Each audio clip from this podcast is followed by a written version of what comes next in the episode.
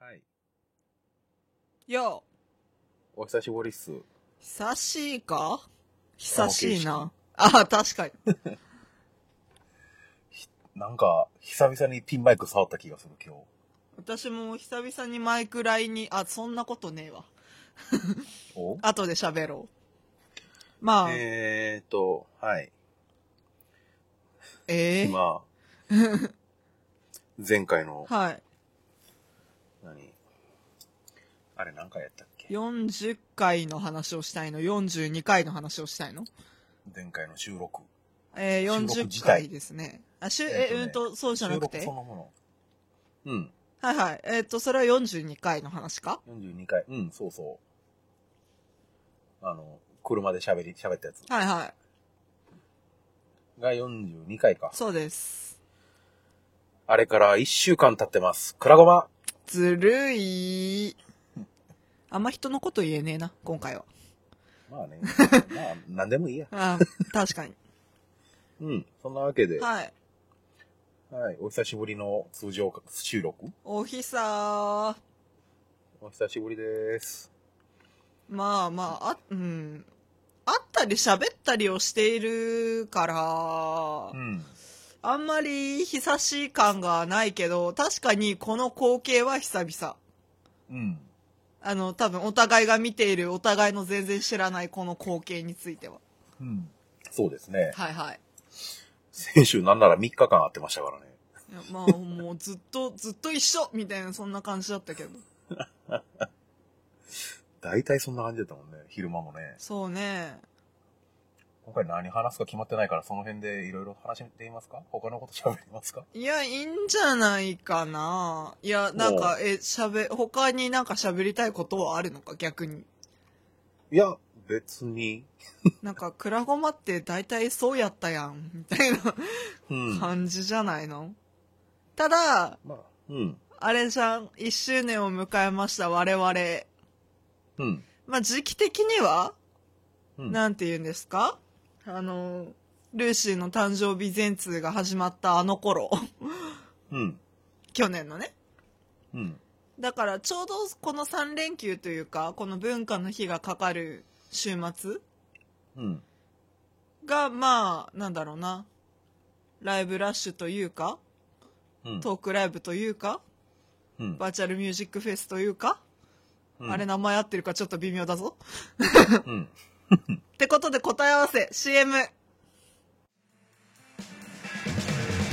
ジャンルもスタイルも年齢も距離も超えてさまざまな音楽がステージ上で交差するイマジナリーミュージックフェス音ガメフェス2017クロス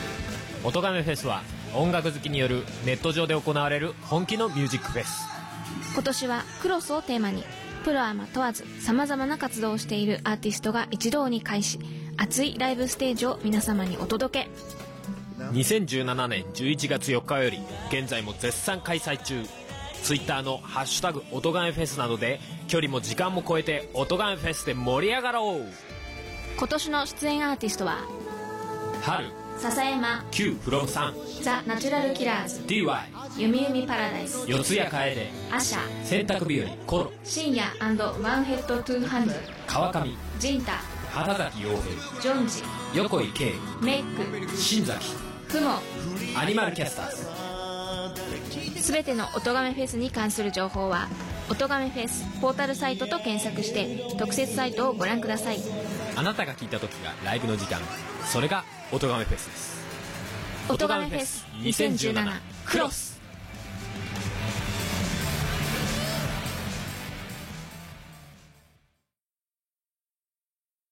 おいはい、ただいま。というわけでなんだっけ、 なんだっイマジナリーライブけフェスティバル、音亀フェス2017クロス。があったりとかねはい。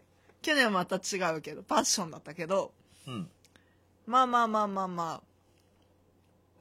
そんな、去年に似たような3日間を過ごした我々は、うん。それ以外でも似てたもんな。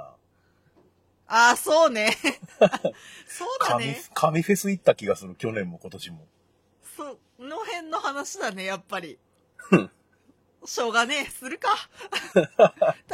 と違うのはなんだろうな、あの、全部同じ回で喋ろうっていうだけおう。ですかね。はい。というわけで、とりあえず始めときますか。あ、いやいやいや。やり忘れんな、いつも。うん。天下ごめん花の大学生ルーシーと、なんかごめん、ただの味噌じみおえもんの10歳差コンビによる異文化交流ポッドキャスト。ん待って、今大丈夫だった。世代も性別も住んでる地域も全然違う共通点のあまりない二人がマイペースなフリートークをお届けします。完璧。本当にセーフ。そっか。ギリギリ。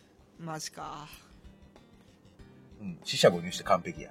あ、オッケー、わかった。それでいよこし、よし、よし。う。なんだよ、それ。あんな、僕今日鼻声やな、なんか。風邪ですかあのね、会社の人がね、なんかあの、熱の出ない喉だけの風邪をひいててね、あー、タチの悪いやつじゃん。一週間ぐらいマイク、まあ、マイクじゃない、マスクしてゴマイホクゴホやってる。あうん。ーいや、なんかさ、熱とかが出ない風邪ってさ、頑張れちゃうみたいなところがあるから、またタチ悪いよね。いや、お前が頑張れてもみたいなところあるじゃん。うん。なんか、この間、南天のど飴をボリボリ食ってましたよ。噛んでいいのかそれまあまあトローチじゃないからいいんだろうけど いや、パッケージには舐めろと書いてあった。ああじゃあダメなやつじゃん一回三粒、一日三回っつって。舐めて溶かせと。あーだよねあのこ口内崩壊薬だっけなんかそんな感じの名前だった気がするうん難しい言葉知っとるな。なんか美味しいっつってた。ああそうトローチ嫌いなん違う風トークじゃないんだようん。うんじゃねえよインフルエンザの季節ですね。確かにまだ周りでは聞かないなうん。まだなんやろ、喉になんか引っかかってる感じが全然取れない。なるほどなんか引っかかってんじゃないですか、かもしれませんね。もうい いよ。もういいよ。え、で、何の話からしようか、みたいな。まあでも、我々が過ごした 3days の説明を一応挟んでおくと、うん。 11月3日文化の日が、うんえっと、笹山さんの、まあ、定期ワンマンのリビングオンザナイト083。うん。 83回目 ?84 回か、84回目。まあ、ゼロがあるらしいんでね。うん、まあ、083ね。そうそう、083。うんとつくもがみ。百科シリーズのつくもがみ、なんかねうん。まあなんだろうっていうのと、まあ、ちょっと待ってあの詳しい話仕掛けたからちょちょっとブレーキを置いといてうん。で2日目が、うん。うん、とトークライブ、うん、とリビング・オン・ザ・トーキントークライブ、うん。なんだっけホームパーティーじゃねえよ えっとえっとパラダイスパラダイスうん。パラダイス。パラダイスはい。パラダイスですね、新崎さんと笹山さんで2う人ん。で、まあ、11月5日日曜日うん。にうんとあそうだね前に話したことあるな川岸久志さんというコント芸人さんの、うんえっとリバイバル単独公演そう、東第1回東京型リバイバル単独公演やったかな。はいありがとうございますそんな感じだった気がします、展開より世のさじか展開なんだっけ展開より世のさじ加減でもって。なんだ合ってんじゃん。えっとはい。そんなタイトルの、うんと投票型で、うんと皆さんの好きなコントは何ですかって、あの、会員さんのコントは何ですかっていうアンケートを取った結果のうん。上位6ネタ一応6本ですけど、一つフリートークがあったんで、まあ、人気上、うん。コントとしては5本と、 そうだね。その過去にその単独公演で行ったフリートークをもう一度その、 やってみるっていうコーナー的なね。そうだフリねー。トークのコーナー。うん。っうん。ていう、まあ実際6本ですね。まあね、ネもはやタ、あれネはタだねフ。リートークというコントみたいなもんですからそうね。そんな話を誰かしてたな。うん。みたいな、そんな3日間を過ごしてて、うん。で、まあさっきに名前に出た紙フェス、うん、と、パンフェスタ。うんさっき出てないけどパンフェスタ。で、おとがめフェス。うん。うん。っていうのが間に挟まってくるような日程を神戸で我々は過ごしていました。凄まじく濃かった3日間。いや、忙しかったね。忙しかったっすね。うん。忙しかった。忙し、うん、 濃かったね。あのー、暇な時間はなかった気がする。確確かにうん。でうん。ちょっとちょちょっとリビング・オン・ザ・ナイトの話していいうん。えなんかねつくも神99の髪の毛の髪って書いてつくも神っていうテーマうん。だったんですよ、うん、でまあ一応私の誕生月の何リビング・オン・ザ・ナイトっていう意味でもまあ思い入れっていうとまあまあなんか期間としては短いんだけど、うんまあ、去年のこともありそして今年、うんみたいな感じでやってたんだけどやってたっていうか聞きに行ったんだけどうん。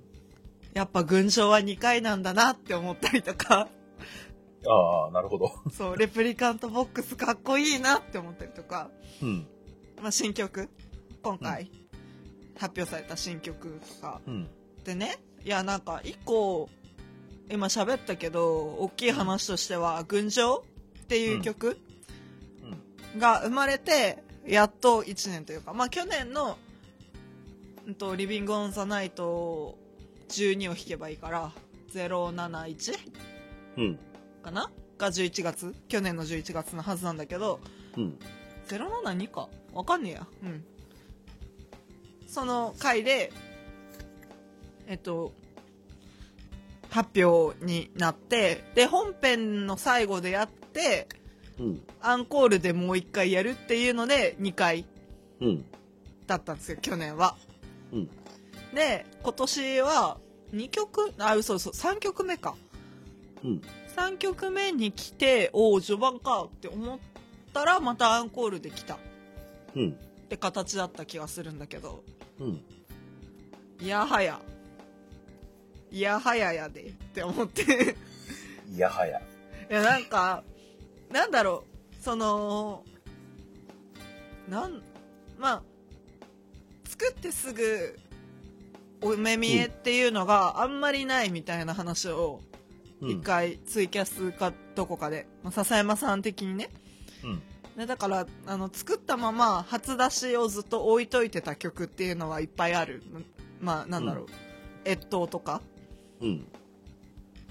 でそういう曲の中でだから作ってすぐライブで出すみたい出したっていう曲とか実際あの、うん作ったその日だか次の日だかにツイキャスで歌ってたんですようん。ですね。はいっていうのもあって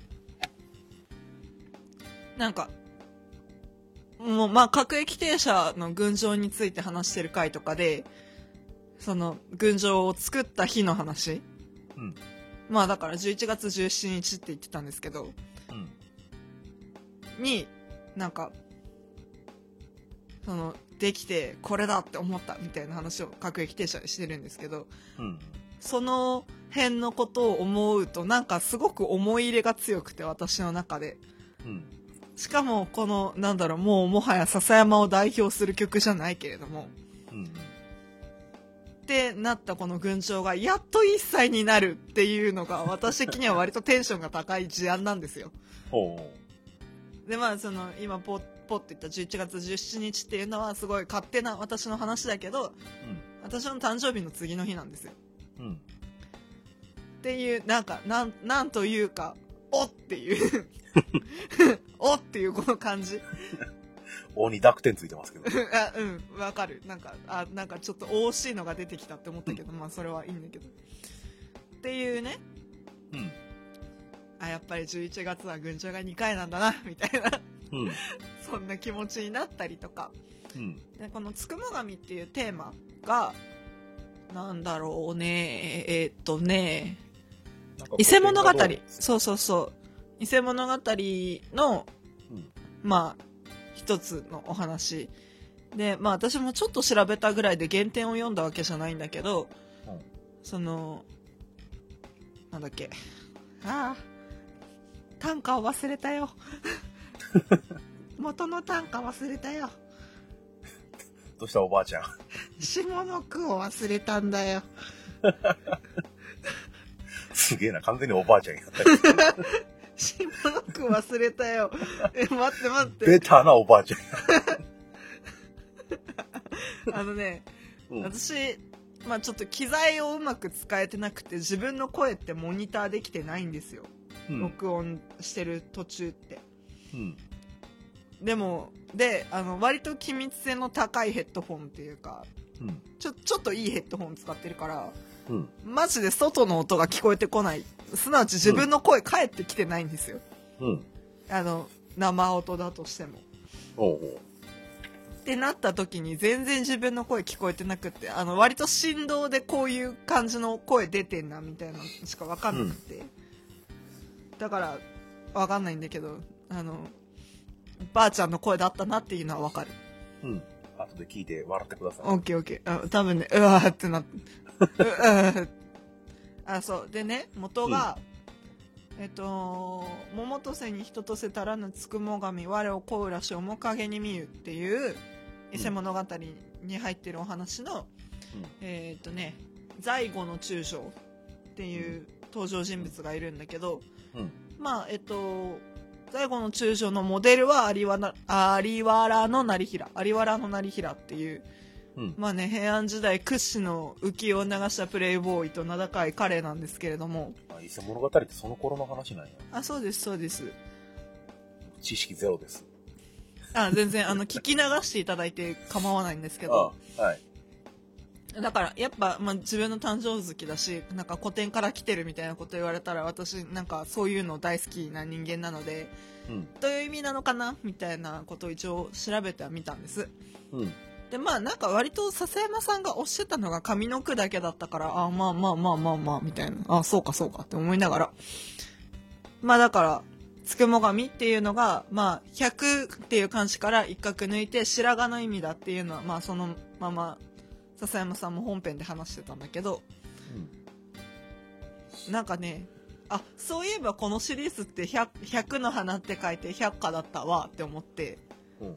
なんかなんとなく私、まあその話を聞いたからっていうのもちょっとはあると思うんだけど、うん。なんとなく今月のイメージは白って思ってて。ほう。で、だからなんか、なんだろうな。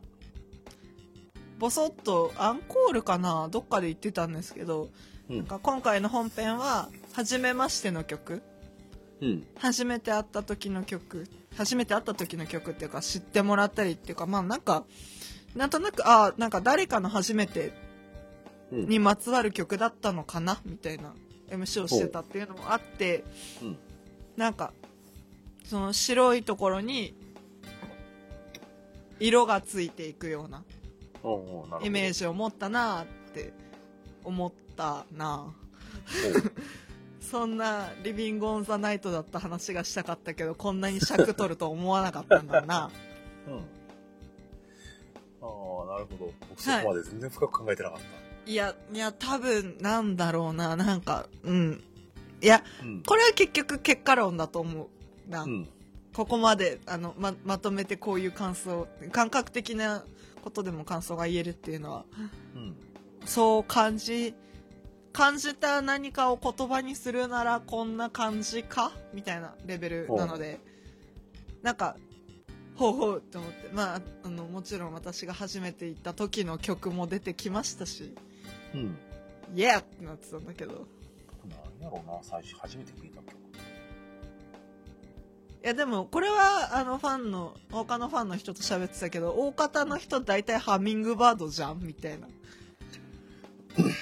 僕はハミングバードが最初ではなくどっちやったかなだからかリビング・オン・ザ・ブルーあ、そうか、そうか。 YouTube で見たから、あーね。うあ、そん、現場でそこ初めて聞いたのはだからなんやだよね。うんうんうん。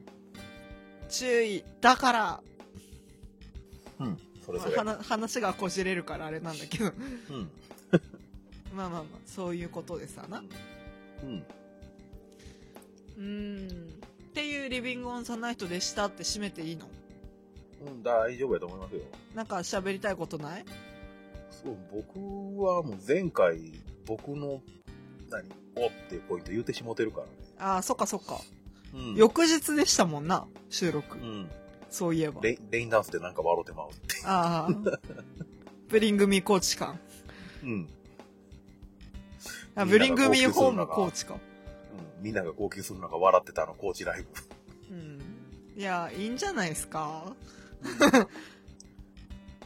なんか通り越して笑おうと思ってた。まあまあまあ、そう、うんまあね。うん。OK で、あ、OK です。じゃあ、次の日うん。は、何から始まったかっていうと、うん。あ、え、この話はするべきかな。何からって収録から始まった気がするけど。 あ、確かに、前回の収録からスタートした一日でしたけど。そうじゃん。うん。いや、一つ、あ、する、し、した方がいいのかみたいな話を一個あるんだけど、ほう。来日おう。おう。我々もお世話になった方の来日ですね。そうね。ついに。ついにね、オレゴンからの資格が、ポートランドからの死者が。 好き放題すぎるだろ、言い方 が。そう、その前の日の、前の日というか、リビング・オン・ザ・ナイトの途中で、いや、奇跡的だったな。うん、どタクうシーぞ。で空港から駆けつけて、え四十からさんが、え。しかも、伊丹からでしょ。伊丹空港からタクシーで来てる。マジでね、かっ飛ばしたみたいなこと言っててなで、多分ツイキャスのコメントで、うん。タクシーに乗ったって言ったタイミングから考えても、多分本当にかっ飛ばしてきたんですよ。うん。なんかあのその関西に住んでらっしゃる方がいや多分1時間はかかるみたいな話をしててうん。だいたい8時だから9時なるかなみたいなうん。時間で、あんそれは言い過ぎか、それぐらいに来たのかな8時8時か8時半とか8時とかそれくらいの時間にうん。乗ったみたいなコメントをしてたからいやこれギリかみたいなことをしてたらちゃんと本編に間に合ったっていう。そう。いや、すごかったね、あの時。ツイキャスのコメント欄で、その、もうすぐ行けるみたいな感じで、コメントしてはって、会場全体が、あの、まだかまだかとそわそわしつつ、そう。ね。そう、気が気じゃなかった、正直。あと、あと、笹山さんの、その、リビング・オン・ザ・ナイトの、その、うんうんえっ、と、セットリストっていうのかな、ブログの、あホームページの方に載ってる。 うん。うん。ソカっていう曲の際、途中で入ってこられたんですよそうだね。ソカ、かっこ来日って書いてた。いや、書いてあったね。 いやー、面白かった、あれは。結局、結局というか、あの、はい、本、ライブ本編としては結構終盤に近かったんやけど、はもう、やっぱり、それもあって、アンコールが13曲っていうよくわからい。んい状や、態がえ、ぐ い。マジえぐい。本当に演者に優しくない客。確かそれぐらいの曲、あ曲 曲そうやったと思うけど。うんうん。うん。あーなんか、いろいろすごかった。せやなうん。ー。っていう、リビングオンザナイトの翌日我々は収録をした後、うん。その四十からさんと、うん。まあもう一方行っていいか、ガキオさんうん。と、神フェスと、うんあ、違うわ、先にパンフェスタっていう、うん。そごう神戸店でやってた、まあ、うん催事なんだけど、まあ、いろんな場所からパンを集めましたみたいなあ催ちなしみにに行っ、て、はい。ガキオさんについては、あの、31回でゲスト出演させて、していただいてるんで、そ ちら方、あ、はい。よろしどんけれなば。方なんやろという方は、はい。はいはいはい。はい。で、まあ、ガキオさんと、うん。シジュウカラさんと、わ我ら二人と、うん。まあ、途中参加の方がいらっしゃるけど、うん。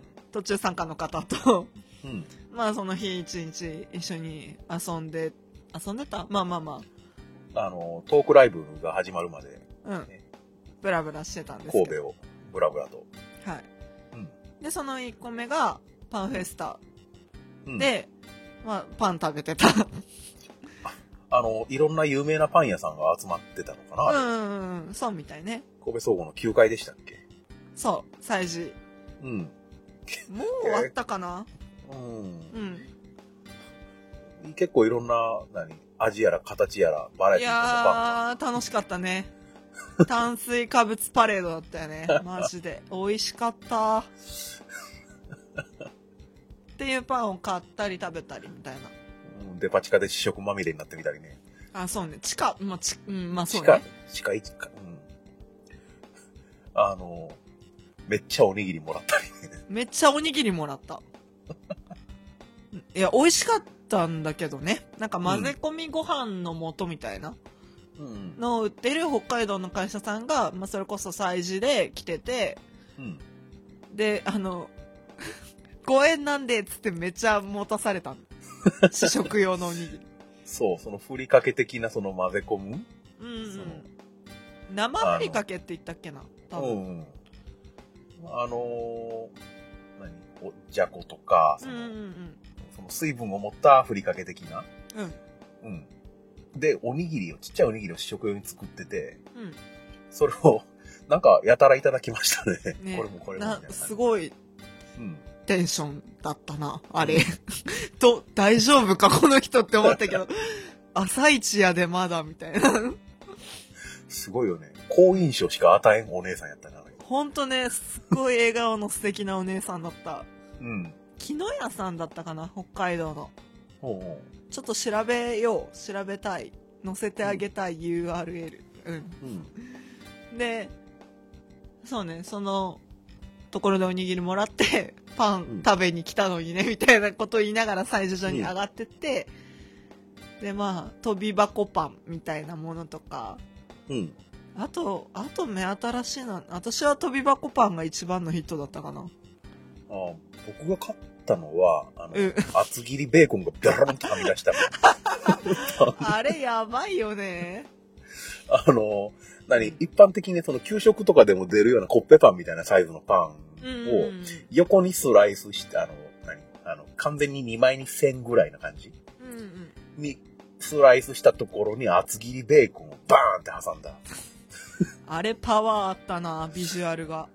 すごかったね。両サイド5センチずつぐらいはみ出たんじゃないかな。 割と出てたよね。ねえ。うん。っていう感じうん。なんか、すごかったね、あそこ。いろあいろれ。、楽しかった。なんか、その場でワッフル焼いたりしてたし。ランチパックのブースありましたよ。あったランチパック5個ぐらい買うとなんかクリアファイルもらえるって書いてたような気が する。へえ、コンビニみたいなことするね。ああ、言われてみりゃそうやな。うん。みたいな。ん。うん。で、その後、えっ、と、倉駒でおなじみ北の工房の町、おーお久しぶりです。はい、に行きまして、まあ去年も多分喋ってたね、あの、ルーシーは無類の文房具好きということで、えっと、関西ローカルの文房具店の長沢文具センターっていう文房具屋さんが主催するイベントのうん神フェス in 神う戸ん。に遊びに行きました。うん。お二人を連れて。うん。お二人じゃない、お三方を連れて。うん。僕以外にもね、そうね。合計5人で行ったのかな。そうね。なんかね、去年出店されてた方もいて、うん。うん。あの、千葉で夜に開く文房具屋さんをやってる文福堂さんっていう文房具屋さんとか、ああ、そういう感じなんや。そうそうそう、とか、あとはね、あの、日めくりカレンダーの紙の素材を使ってノートとかを作ってらっしゃる新日本カレンダーっていう会社さんうん。の、えっと、300、うんと、3はんさん365ノートブックっていうツイッターのアカウントがあるんですけど、まあそう、そういうのを運営されてる方が来てたりとか、去うん年来てて顔を覚えててくれたのはそれくらいかなその2か、2箇所かなもう常連さんみたいな感じでしたね。いや、でもあったの去年ぶりなんだけどなって思いながら、でうもんすっごい覚えてくれてて、うんうん。その新日本カレンダー、まあ、おじ新日本カレンダーはおじさんで、まあ、ぷんぷく堂さんは桜井さんだったかな桜うん桜庭さん桜井さん、まあ、代表の方がいらっしゃってたんだけどうん。その方と話してるうちに「あ思い出した思い出した」って言われて「あそうああどうも」みたいな そのぷんぷく堂さんがすごいなんか商品見てるとすぐさっと「これはこういう商品で」っていう解説を入れてくれる人うんうん。で、あ、これ去年買ったんですよ、みたいな話をしてて、あ、そうだったんですかみたいな話をしてた末に、あみたいな、僕それ見てた気がするな、その思い出す瞬間って。そうだったかなうん。あ、そう。なんかものすごい突然全て思い出してはったような気がする。あ、あ、そう。二日目だったっけな、あれ。うんうん。うんなるほどね。そう。で、新日本カレンダーの方は、うんあの、私、結局、この3日間全部行ってるんですよ、神フェス。結論から言うと。そう。あの、1日目、ちょっと、みなんか、それこそ、みおさんと一緒に行くかなと思って、どんなブースがあるんだろうみたいなので、まあ、下見をちょっとしに行って、で、その時はヘッドホンしてて、別にどのブースの人とも話すことなく、パーって、ぐるっと回って出てったんですけど、そう、僕はその金曜日、その、リビング・オン・ザ・ナイトの日は午前中仕事して、一生懸命あうんうのんライブ直前までかけていし運転してたから、行けてないのね、一緒には。うんうんううん。ん。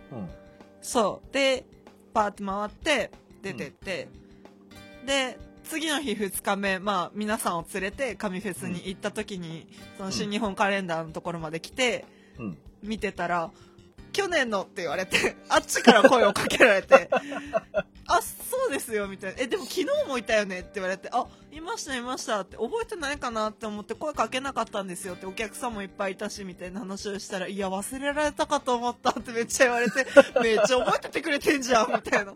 去年何したんって言うぐらえい っのに。と、別になん、あ2日連続で行ったぐらいかな。おう去年も去年でまあまあ行ってるんですよね。うんうん。昨日もいたよねって去年もよよ、まあ、いろんなブースの人に言われておうおういやー面白かった常連や。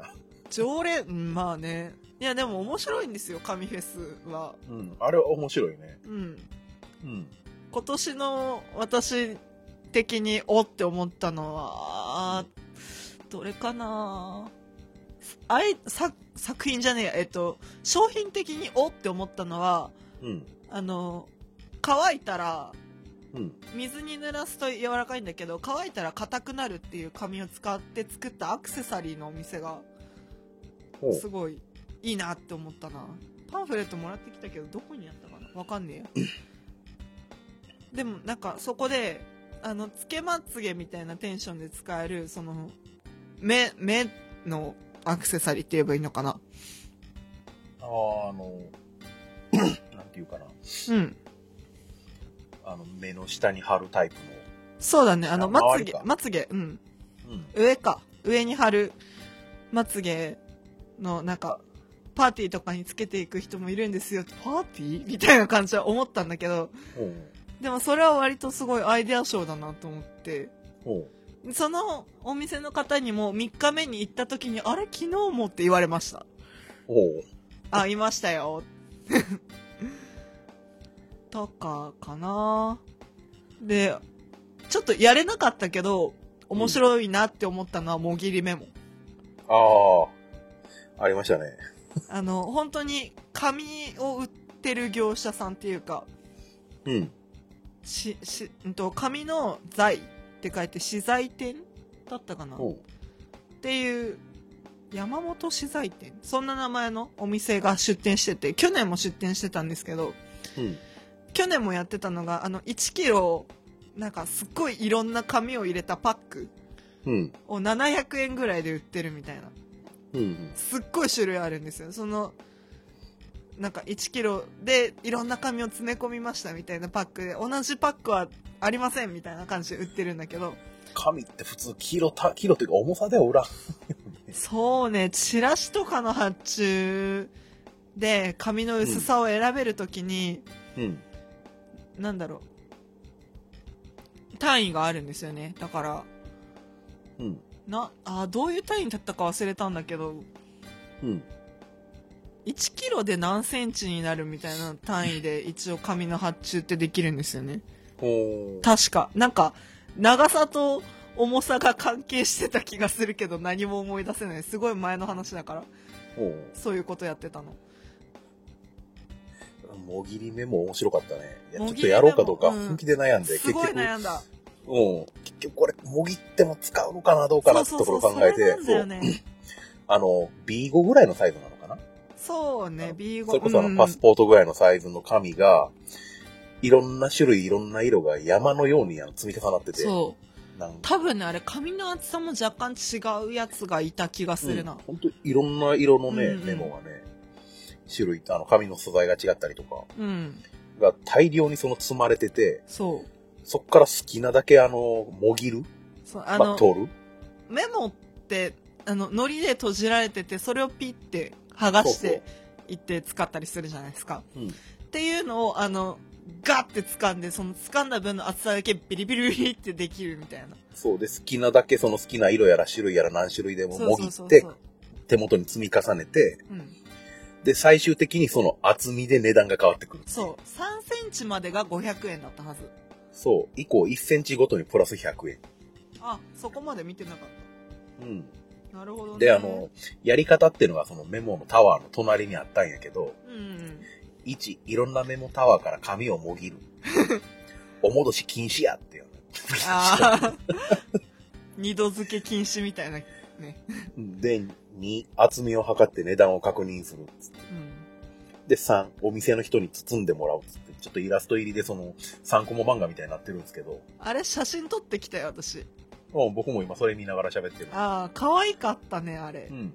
お店の人に包んでもらうのと、絵の中に、うんあの、もぎたてをどうぞって書いてある。ああ書いてあったそうねっていう神フェス面白かったね。でまああの北の工房の町といえばうん。神戸牛の朝日屋さんのコロッケコロッケ。今回私メンチカツ食べました僕もメンチカツを食べました美。味しかった肉って感じでうんうん。あのね、あの、メンチカツを、あの、注文したらその場で揚げてくれるじゃないですうんか。うんうんで、その、要はあの、よくある肉屋さんのショーケースみたいな、上の方がカーブしてそうだね越しに受け取るじゃないですか。うんで、受け取った、受け取るために手を伸ばして、手で掴んだ時点ですでにメンチカツのいい匂いがするっていう。あーいいねいいね私もここ距疲れ離で私も疲れてさベンチに座ってたからさ、それは体験できてないんだけどうん。はこんなにわわざわざわざ匂いを確認しに行かなくても、このメンチカツの匂いがする。それはすごいねうん。すごなかったるほど。ね美味しいしね。ねコロッケより好きかもしれんいや正直ねあのやっぱうん結局いいお肉じゃないですか、ない。うんうん。ででメンチの方が絶対肉感はするじゃないですかそう、いいお肉屋さんのいい肉使ってるから、だからね侮れね あの、500円のコロッケの方もきっとじゃがいもも素晴らしいものを使ってるんえであしょう確し。か使ってるはずすごい北海道のいいじゃがいもだったはずだよ、うん、うん、ちなみにあれには、とうん、入ってる玉ねぎは淡路島産やったかな。あそうなんだすげえすげえ、うん結局メンチカツもあの400、税抜きで400円やからそこそこあうのん、コロッケに貼るぐらいの値段して、うんただコロッケより安いのかってちょっと思うぐらいのね、うん感覚おかしくなってるね、これ。おかしいね500円やぞって。まあね、あの、それこそ、あの、もう一人お名前を伏せてる方、くらごもん聞いていただいてる方で、うん。そのコロッケの話の回を聞いたかどうかはわからないけど、じゃあっうてん言って食べてくれてたし、うん。500円の方。うん、 あのね、私、お隣で食べてたんだけど、うん。あのね、私が聞けた感想、熱いしか聞けてない から、美味しかったのかなって、ちょっと心配ではあるんだけ ど、熱っつって言いながら、まあ、出来たて、揚げたてだからさ、うん熱って言いながらずっと食べてたなっていうのしか印象にないんだけど僕が聞いた感想はハイボールが欲しくなる。ああ言ってた ねお酒欲しいとは言ってたね確かうに、ん。なるほどなるほどあそそんなこ、何は回行っても秋の感じがする、今のとこい、ろ。いやー飽きないねあそこいいよねうん。っていう北の工房の町からうん。神戸16ビットに向かう道すがらルーシーは靴が壊れるっていうなんか右足剥がれてましたね、そこが。そのベロンってええー、みた いなうん。嘘じゃんみたいなもう嫌だよいらない出費だよって思いながら不思議な歩き方してましたけど。おーみたいな ガッポガッポみたいな。お前いつもガッポガッポ歩いてんじゃんみたいなこと言われると、まあ元も子もないんだけど。膝90度ぐらい曲がってましたよ。あ丸太でも越えようとしてるのかなぐらい足上げて歩いてましたー、けど。よいしょみたいな。一歩ずつ。っていう感じで、まあ若干遅刻気味になりながら、うん、行ったトークライブはホームパーティーだったっていうね。詳しくは今後配信されるであろう LOT の方を。そう。ね。っていうやつをしたらさ、うん。今、うん、ババ、うん、えっと、っていうやつを去年やったらさ、なんや、もっと喋ってくれてもええのにって言われたような気がするんだけど、 ああ、じゃあ、喋っときますかあじゃあ、子さんリスナーとしてはいかがでしたか今回のホとホホホームパーティーは。いやー、楽しかったよ。ホームパーティーとしてはね、トークラあイブのは。ね、うんあのね、な、なんやろうな、んあの、LOT のトークライブって、はいその本編とはやっぱりその雰囲気が違うわけ。そうだね。うん。最近のとは全然違うね。うん。うん。あの、正直な話、割とその、ムラがあるっていうのもあるんやけど、そううん割とい行き当たりばったり的な。あただね、僕、どれ行っても楽しんでるんですよね、全力で。あ、わかる。それはわかうん、る。そう。配信で聞くとね、 どうなんかなってか心配になるようまあねな時はあるんやけど、そうだね。もう結局ね、すごい楽しいんよね、あれ。いはあ。や楽しかったな、クッキーモンスターの帽子かぶって真顔堂々新崎さ ん。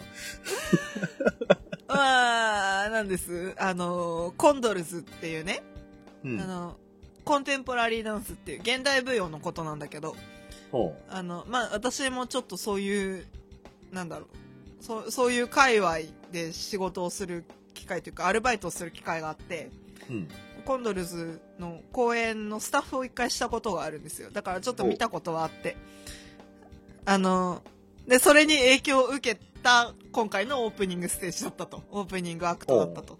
おっしゃってたけど、あれがコンテンポラリーダンスかって思うと、ちょっと、おって思ったし、あれがコンテンポラリーダンスかってビットでボソッとつぶえたら笹山さんに、いや違うだろって言われて、まあだよねってなって。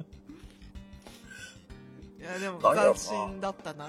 新崎さん、なんやろな、似合ってるのか似合ってないのかで言うたら、あれ似合う人はいないと思うんやけど、そのクッキーモンスターの被りあ、物。まあまあまあなんやろな、似合ってるというよりも、ハマってるあ。わかるわかる。なるほどね。いや、でもね、あのね、一番、今まで、あそれこそ、それこそ、ホーム、それこそ、ホーム、ホームパーティーって言っちゃうよ。トークライブ。うん。行き始めて、やっぱ丸1年なんですよ。初めて行ったトークライブから。うんうん。初めて行ったトークライブがフェスだったんだけど、うんフェスマシーンブレイクパラダイスかでうん。 4, 4回行かせてもらったんだけどうん。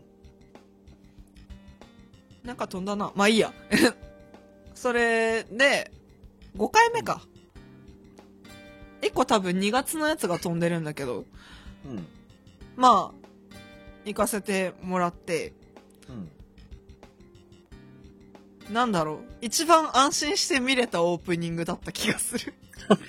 なんか、あの、意味はわからなかった。確かに。うん。でも、面白かった。なんか、正直、まあ、ビジュアルの話はいくらしても伝わらない人には伝わらないからっていう、あれでしちゃうけど、うん。マジで真顔だったね。 あの、たまに叫ぶし。うん。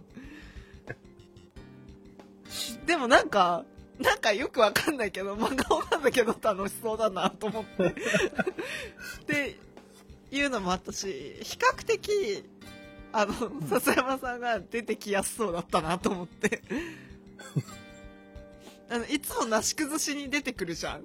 うん。読んでも来ないから。そうそう、呼んでも来ないし、あの、よ、よ、呼ばれても出にくいし、みたいな環境の中で。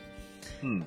でもなんか今回は、あの、新崎さんの芝居に 付き合ってたなと思って。 ちょっと面白かっもないを忘れかけてるな、僕。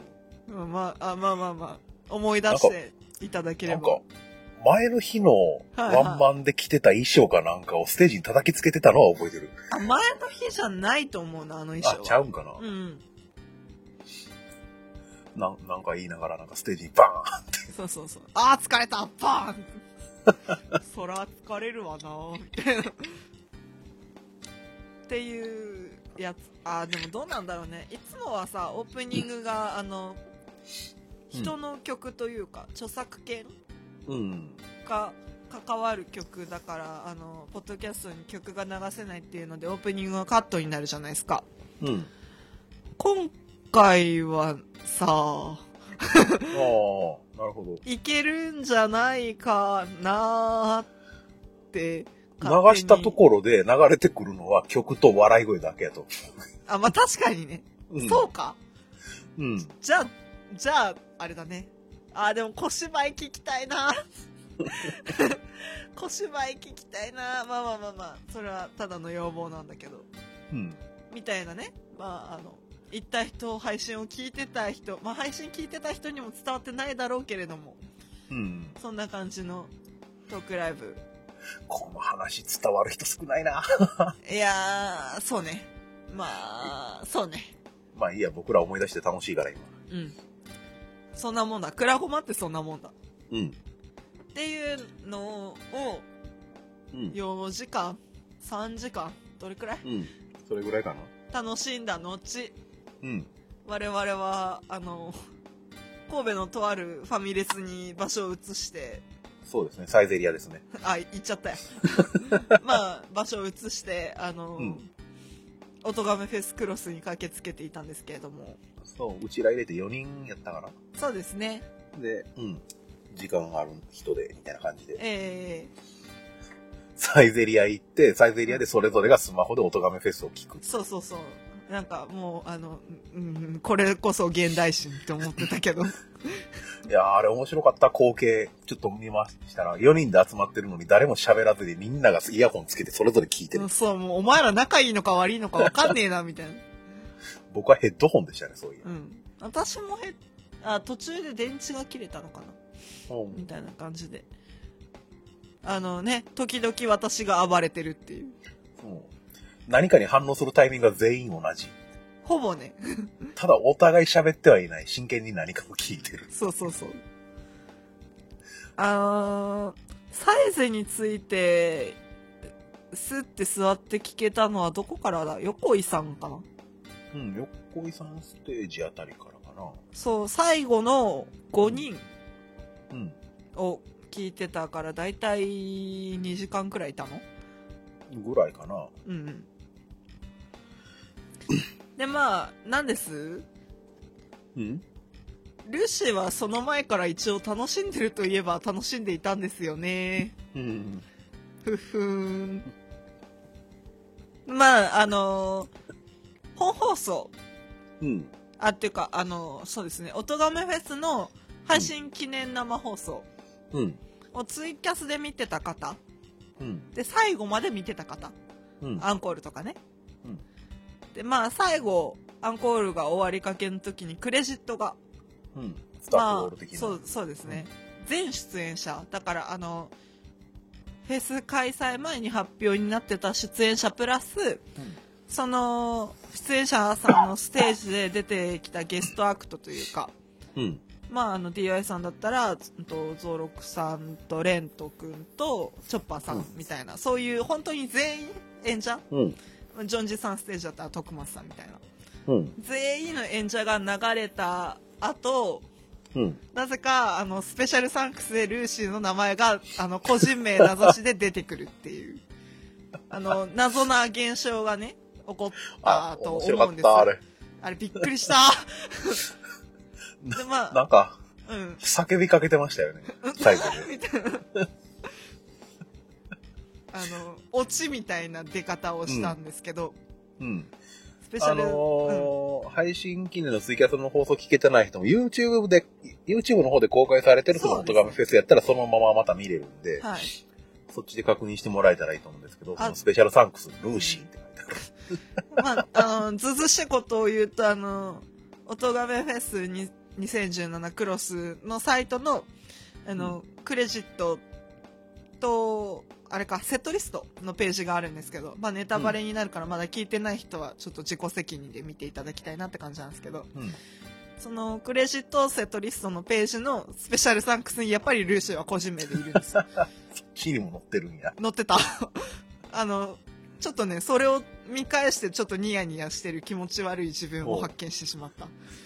スクショ撮っとこスクショ撮った。う。やっぱ り。っていう、まあまあまあ。そで、あの、別に私心当たりがないわけじゃないんですよ。もちろん。うん。うん。で、何をしたかっていうと、まあ、あの、うんバックグラウンド放送を聞いてた方は、もしかしたら聞いたかもしれないんですけど、あの、完成をね、まあうん言うなればガヤうん。を、あのーちょいちょい、あのー提供させていただいたんですよ。うん。でまああのーねよく耳を凝らしていただけるとまああの「オトガメフェス」はステレオ音源なのであのー、L 側右側の耳ほ右側の耳に集中を傾けていただけるとたまにいます。 L は左ですね。 L は L って言った今 R 側です、はいはい。なんか LR たまにおかしくなるんだよな自分の中でまあまあえあの R 側にいますはい、で、そうですね。で、あの、まあ、ちょっとハルさんとお話しする機会があったんで、この話していいですかって。あの、私ガヤ入れてるって言っていいですかって、まあ、スペシャルサンクスにも名前出てくるし、バックグラウンド放送でその話してるし、みたいな。バックグラウンドじゃないわ、バックステージだ。もうダメだ今日。ううんん、バックステージ放送の方でその話もしてるし、いいよ、みたいな感じで。うん。うん。はで、一つだけね、あの、苦労話をしたくて、ほう。一つだけね。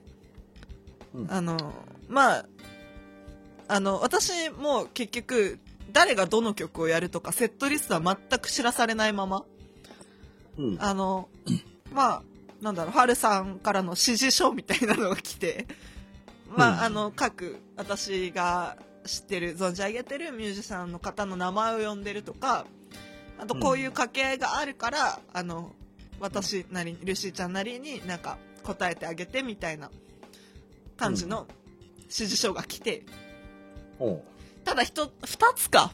あの、コロさん。洗濯日和コロさんの、うんえーっと、あ、名前が長すぎて忘れてしまったよ、曲名。あの、一番最初に歌ってた曲。なんう。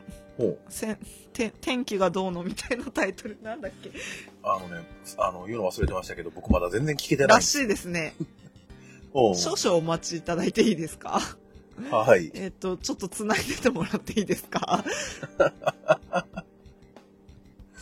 実はね、あの、僕もそのお話いただいてて、うんうんあの、挑戦はしたんですけど、 出来や、録音、試しに録音して出来上がったガヤを自分で聞いて下手くそすぎて心が折れて、これを世に出したら僕は音亀フェスを来てんなと思って。 ハルさんごめんなさいって DM 送った。あー残念ですねうん。いやでもあのね。正直その、なんです葛藤というか、ううんわみたいなのは一応私も経験をしましてうん。ただあの気にしたら負けって思って送ったっていうのが割と、うんなんかあのどこかで言った気がするんですけど何ですかねうんちょっと変えた言い方をすると若い頃の恥はかき捨てと言いますかああはい僕はね、そこを超えてくるちょっと自分の心の弱さが。ああ、なるほどね。はい、ちょっと、あの、言いたかったタイトルを見つけたんで話を戻していいですかね。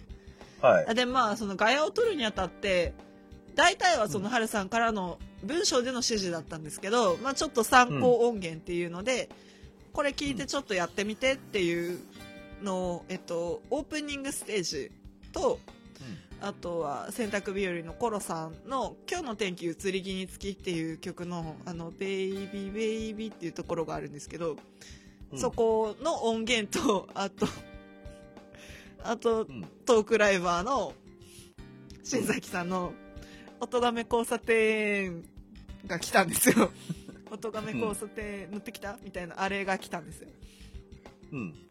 であの、まあ、しんどかった話としてその新崎さんのまだ何も加工がされてないそこ、うん。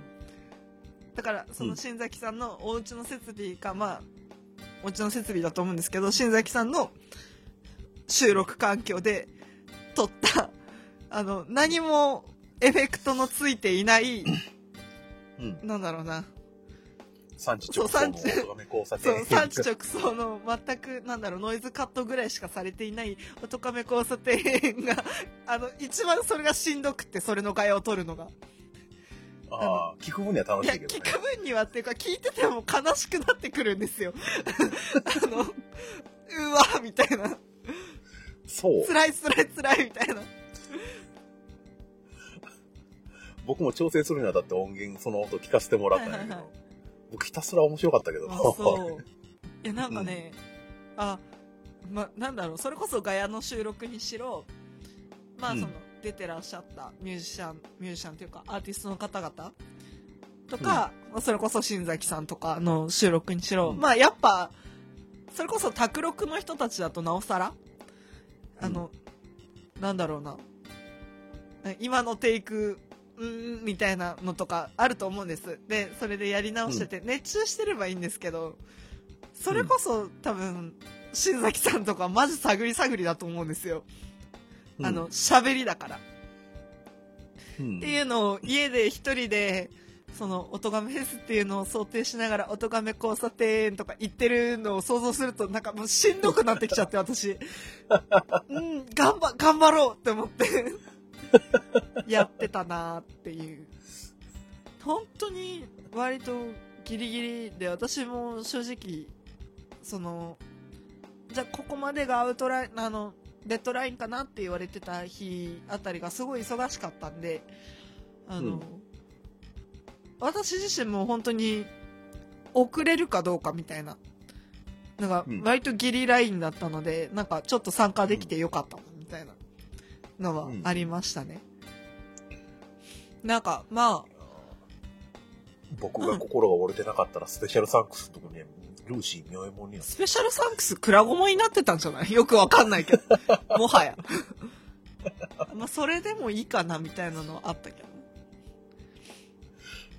まあまあまあまあまあ来年がどうなるかみたいなことに関してはまだちょっとよくわかんないなみたいな話をされてたのでうんどうなるんだろうなって思ったんですけどなんかよきっかけは忘れちゃったんですけどでも、あのちょっと音がめフェスのガヤやってみたいなみたいなうんなんか結局私は音楽をやってるわけでもないしそれこそうん新崎さんみたいな、まあなんだろう人前で喋るみたいな経験トークライブみたいな経験は全くないし、っていうことを考えるとでもやっぱなんかちょっと出しゃばりたくなっちゃってうん じゃあ楽しそうでじすゃあ私がななんだろう音がめフェスの音の中でできることってなんじゃろうなって思った時にあの、そうそれこそつい笹山さんのライブツイキャスとかで私が現地にいる時とか、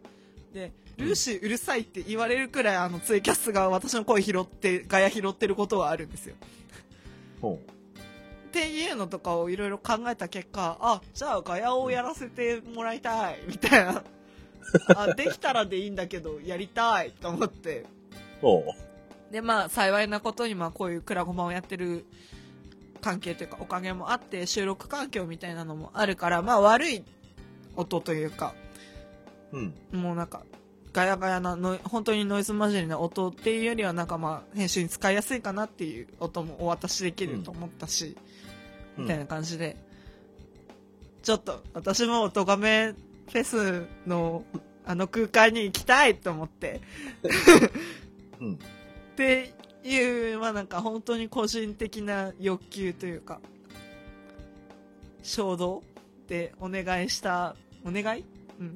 あの、やらせてもらえませんかって言ったことが、うんこうやって本当に形になってお嬉しかったなって思ったし、うんあの中にいるんやなって思って。なるほど僕行き損ねたなまあね。まあまあまあまあ。どうなるかわかんないけど、行ってみるもんやなって。一人でコンビニの駐車場の車の中で iPhone のボイスレコーダーに向かって「音がめ交差点」って言うと自分の声を確認のために再生した瞬間にもうい心がや、折れ始そめれを聞くのは良くなかった。 ダメでしょ。それは折れるよ。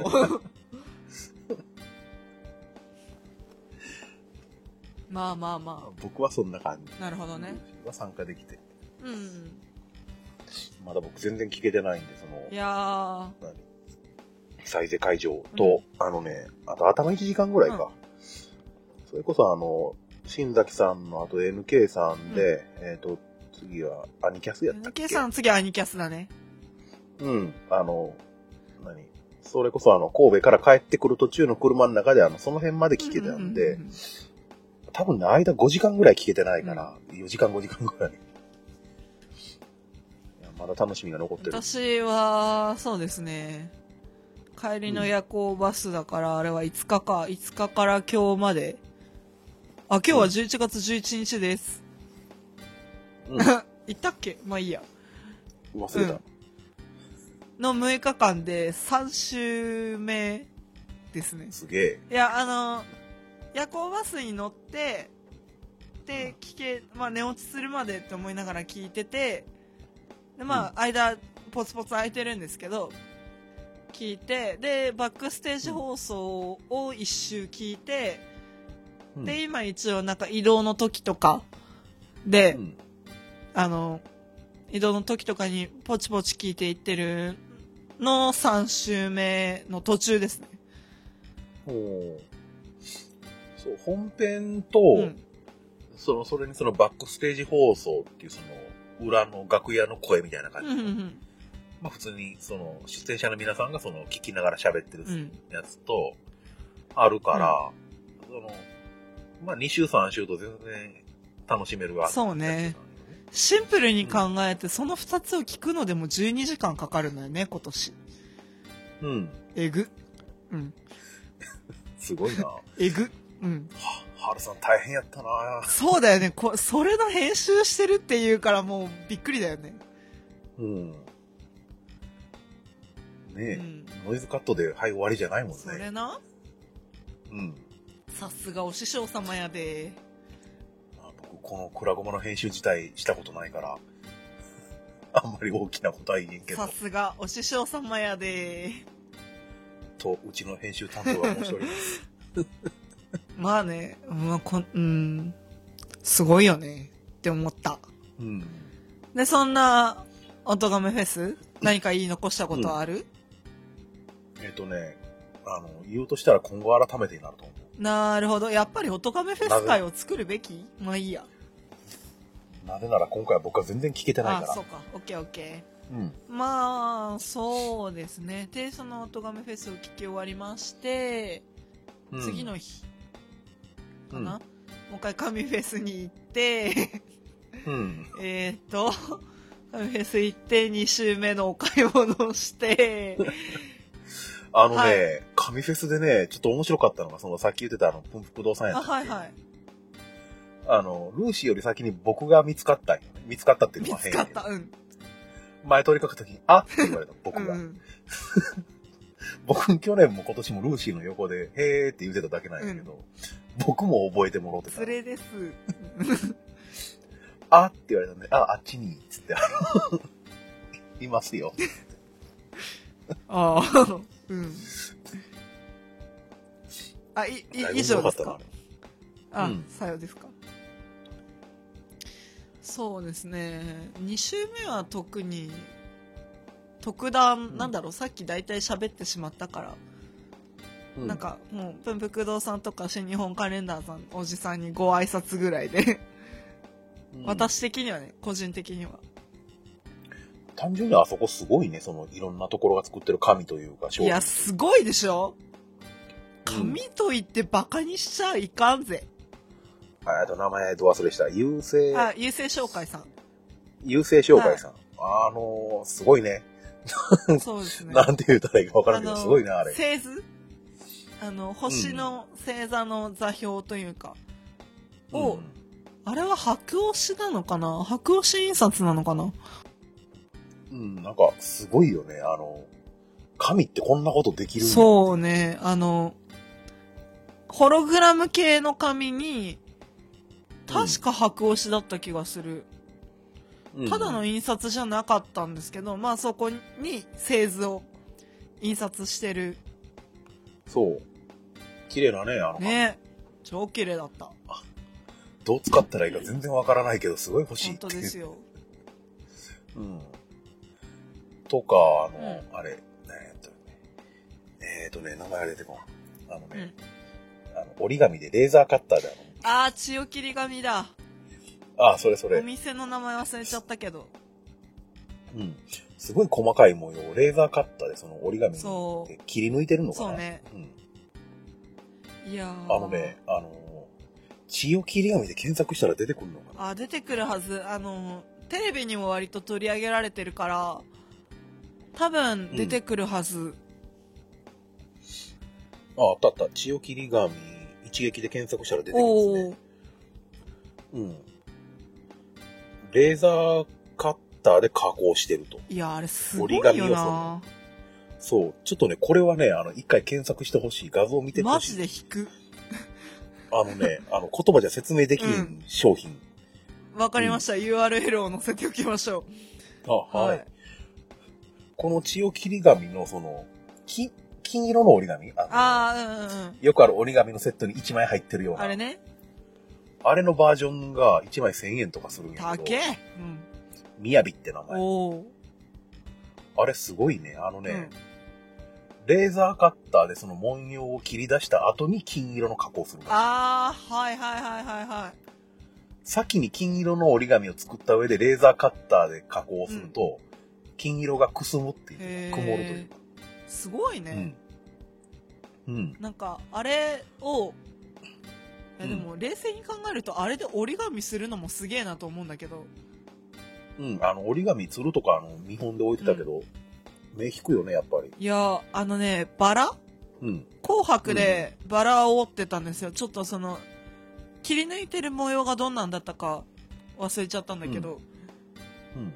あれすごいよね、まあ、いなやんかね。あのそれこそさあのピーって折り紙折る時ってなんかアイロンうんみたいな感じでちゃんと折り目つあけるじゃな山い折りやでするかタイミング。うんうん。その時に絶対引っかかって切れるじゃんって思うあのね、端の方を折って指でさーってあの、あの何、ジジップロックを閉めるかのようにあの、折ると、あー絶対ちぎれるから、ああの、うあの、いあの指でちょっとずつ潰しーていやくっ感ぱじで。そうなるよねういやうーんすごいよね緊張するな、あれ折るの多分。あれはね、あ私も、まあちょっと、あの、あれを、うん。 9枚で1000円かな。あ、なんかそれくらいそう、のあのでした、皆ね。さんがさっき言ったのは、金加工う、ん金銀の加工されてたやつが1枚1000円って言ったんだけど、普通の折り紙で、うんあの、レーザー処理レーザーカッターの処理をしてる千代切り紙は3枚300、うん3枚300円で、あ、なんかそれぐらいやね9枚1000円ぐらい。うん。えなんかそれって全然得じゃねえな。まあ、ちょっと料金体系は忘れちゃったんだけど、うん。 3枚同じ柄で300円で、で、9枚別々の柄でうん1万、うーんと1000円か。うん。っていうセットがあって、で、そのうん。 3日目はまた別の方と一緒に行ったんだけど、みよさんと私と別の方もう一人と行ったんだけど、あのーその方が9枚買ったら、あの、いっぱい買ってくれたんでって言って、その9枚セットに1枚つけてくれたのうん。あのうんうんお姉さんが。 千代切り紙のとこにいたお姉さんが。あの、いっぱい買ってもらったんで、なんかもう一ついかがですかって言われて、あって言って、じゃあルーシー何がいいのって聞かれて、あ、じゃあこれでって言ったのが千鳥柄なんだけど、うん。その千鳥柄をもらってきたけども、いやー、これをどうしたもんかって思って。どうするのがいいんやろうね。あれは何が正解なんだろうね。なんか、だから本当にさ、折り紙の正方形だからさ、あのブックカバーとかにもしづらくって、うんなんと使ったら良いもんじゃろうかと思って。なんやろうな。何か、うん。あの、見えるところに使うのがいいんやろ貸し本に敷いた方がいいの。例えばそのもうちょい大きかったらその何中身入れ替えれるタンブラーとか、あうん、ー、タンブラー濡れちゃうからなみたいなね。うんうん、難しい。いやけどなんかはあいの所有欲満たしてくれー、るいや、感まじず凄ね、まじあれはね、買いたくなる。うんで紙フェス全体がそんな感じなんよねもうそうだね。何十って出店あるやろ、あうれん。割り、いっぱいあります。すごく。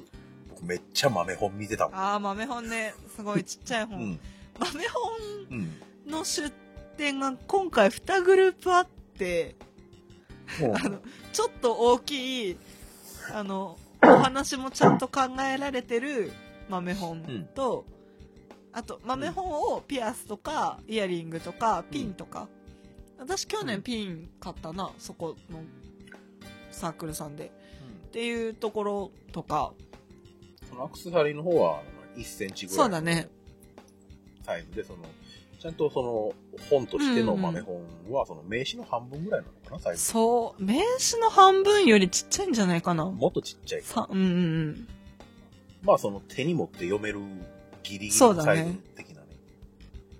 うん。いやー面白いね豆本作るキットみたいなのもあったからどうしようか、本こまごました作業がしたいって言ってすげえ悩んでたよね当に。うん。ああの帰り際に見つけたのがあのさ安いホットドッグの包み紙とかさポップコーンの、あの何バケツじゃなくて袋で売ってるポップコーンとかあるじゃん、たまにおーとかの紙で作った封筒を見つけたおーあれはちょっと面白かった欲しかったなレトロなそ感うじ。そうそうそうなんかあの、うんすごいうさんくさいピエロが印刷されてるやつ。とか。あ。 これ、やばない、やばないっていう言い方も変なんだけど、あの、イスラエルの国旗だけのシールとか見つけたな。ああ、あったな。えっと、これはどう使おうか、みたいな。イスラエルの国旗のシールがなんか2、3、20ぐらいか、の1枚のシートになってて、そうね。 1枚のシートにそのイスラエルの国旗のシールが20個ぐらいみたいなそう感ね。このじ。現、なぜイスラエルなんやろうこの現代日本でどう使ったもんか、みたいな感じのシートだったね、あれは。いろんなところ貼ったらいいんじゃないですかスマホの裏とか。ななるほどね。うんデコとか、うんデコか。デコに。とか、そんな感じうん。うん。の、人すごかったね、結局今年も。あー、2日目がすごかったですね。3日間行った会場ね私の体感的にあは。あ。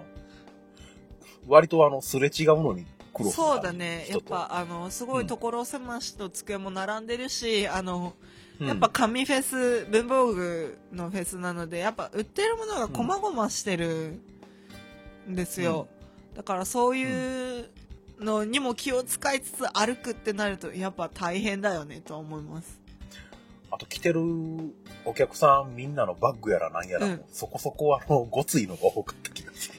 なやんっとなく。ぱね、全国から集まるんじゃないですかあの、やうん。っぱ長沢文具センター自体が、あの、文房具ファンの間ではわりかし有名というか、あの、関西の優というか、そんな文房具屋さんなので、うん。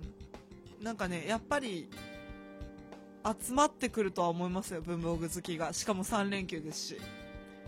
うん、ん3連休3日間開催だったので、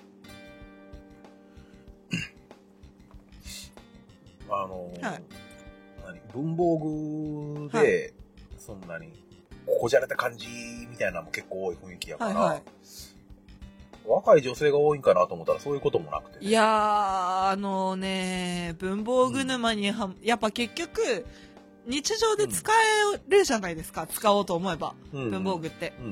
うん。もう使い方の工夫みたいな感じだから、それこそ、やっぱりデスクワークをされてる方だったら、あんまり老若男女関係ないんじゃないかなっては、うん思う、うんいろんな世代の方がって、もう、それこそ、だから結局アクセサリーから実用的なメモパッド、ノートまで、うんいろいろだから結局紙フェスで取り扱ってるのは。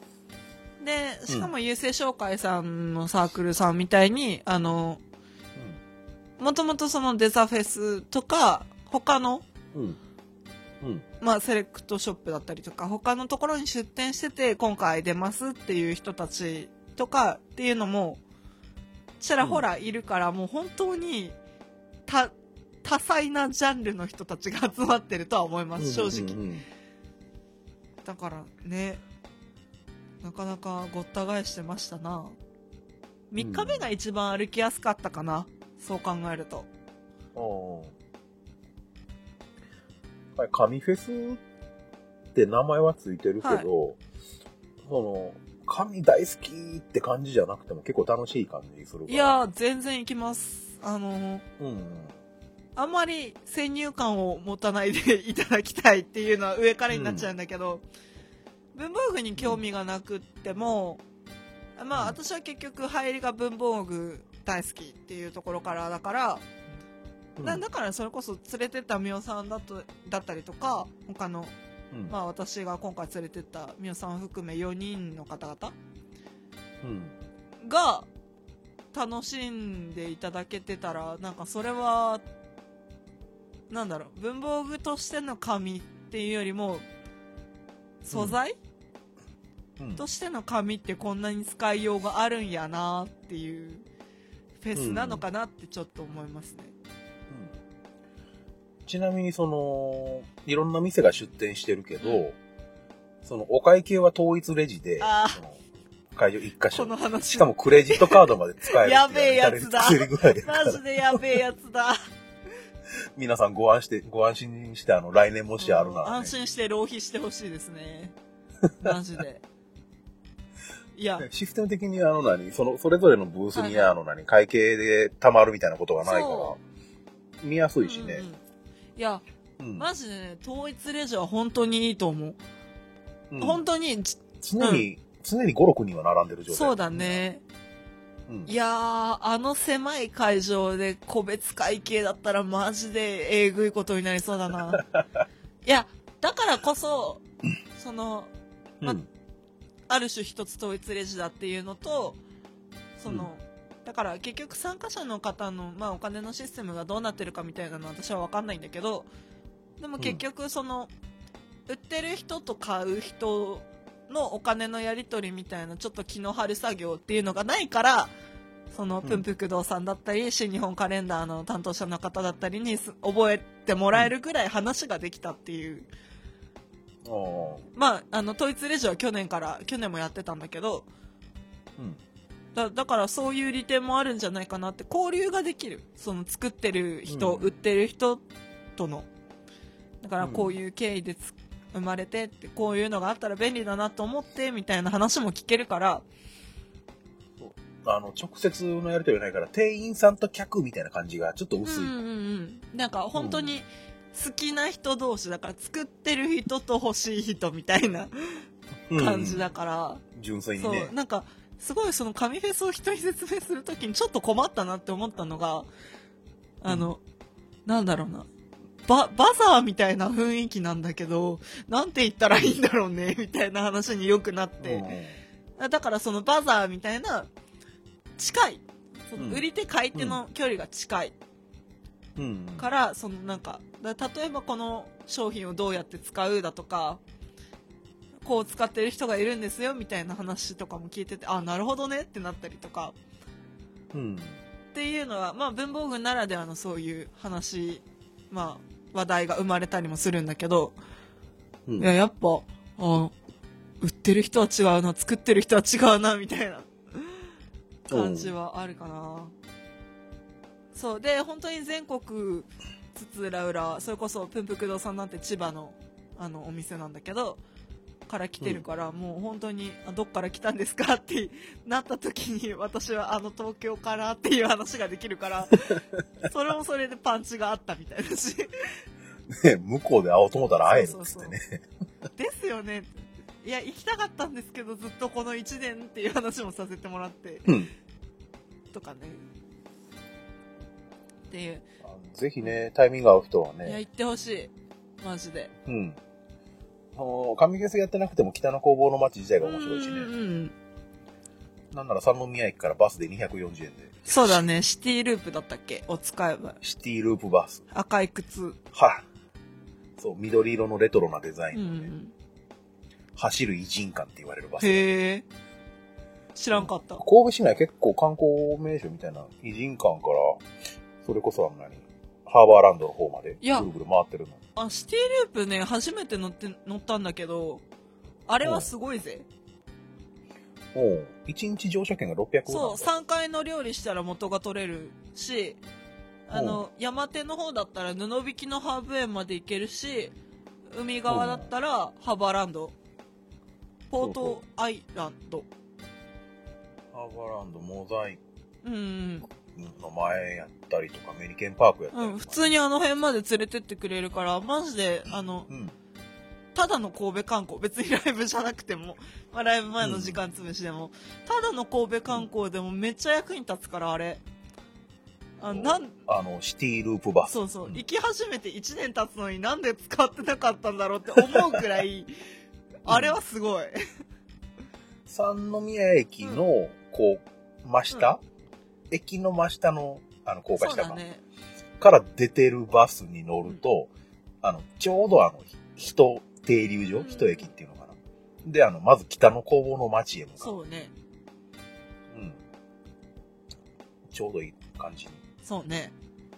うん。ただ、あの、周回方向が決まってるから、北の工房の町から三宮へ戻ってこようとすると、あの 一周、一回あの、ぬ布引きの方まで。一周しなきゃいけない。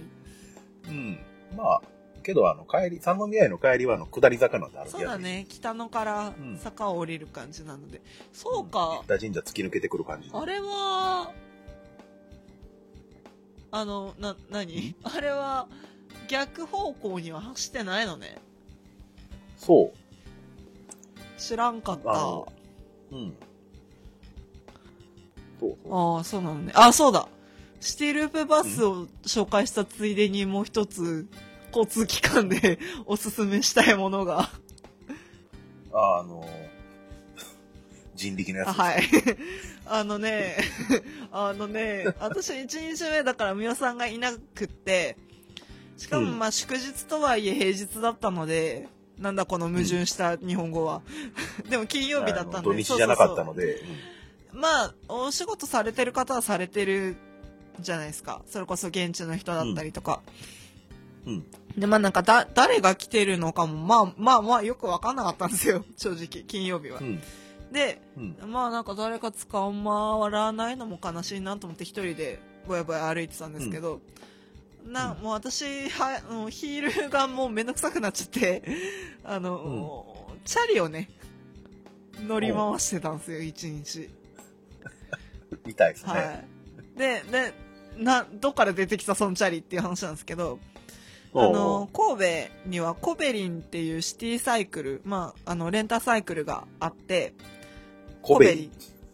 あのローマ字でコベリンなんですけどまあおう私が乗ったのは JR 三の JR? うん三宮駅の前とかあと三宮駅の隣の元町駅の前、おうあとは私が知ってるのはそれこそ北の工房の町とかあとうんポートアイランドの方に一応そのレンタサイクルの駐輪場みたいなのがあってで、まあ、そこに止まってる自転車だったら借りていけるっていうシステムなんですよ。まあ、おネットで会員になって、スイカとかパスモとか自分の持ってる交通系 IC を登録して、そこからお金を引いてレンタルするか、あとはおうその駐輪場、まあ、各ポートにある、うんまあ、液晶を操作してクレジットでその時支払ってしまうかっていう2通りのパターンがあるんですけどあ、現金は使えない。そうなんんですよ現金は使えないっていうのだけちょっと面倒くさいんですけど、まあ、基本的に、まあ、クレジットか IC 交通系 IC、うん。でうんまあそれが、まあ、交通系 IC の場合はそれが鍵になったりもするんですけど、うんっていうので、まあ、1日500円。その借り、鍵になるうん。あのほうーやっぱ一回降りて、ちょっと観光、その散策とか、それこそ北の工房の街だったら、あの、うん一回降りて、なんだろう、お店を見に行くとか、そういうやつうん。で過ごすっていう過ごし方もあるじゃないですか博物館に行くとか、でその駐輪場に止めててであの自分で払ってるお金なのに連れて行かれるのバカバカしいじゃないですかで一う応ん鍵っていうのがあってでそれがあの何普通のものとしての鍵ではなくてパスコードかうん。スイカなんですよ IC はあ。そう、あの、借りた時に、クレジットで借りたら、あの、IC、あ、違う違う違う、パスコードが発行されて、まあ、レシートみたいな形で持ってて、でう、ん。レンタサイクルのお尻の方、あの、荷台がある方に、まあ、あの、点キーがあってで4桁のパスコードを打って会場っていうシステムになっててすごい時代やな。一応その IC をかざす場所もあるからそこにあいあの登録して IC をかざすとそれはそれで鍵になるっていうほうシステムなんですよ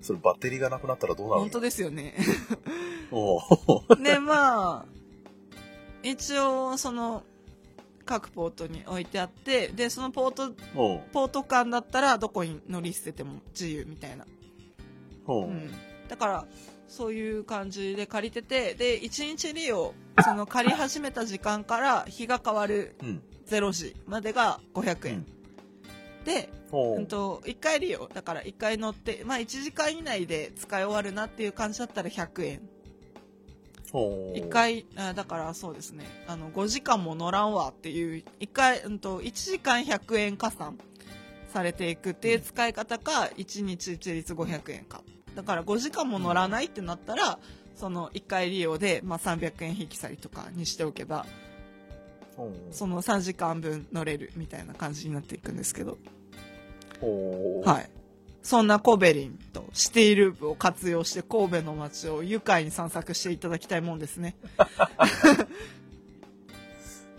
自転車どこからどの辺まで行ったんですか三宮駅から海手ポーあそこまで行ってないなえっとモザイクかな一番遠い結構行ったね。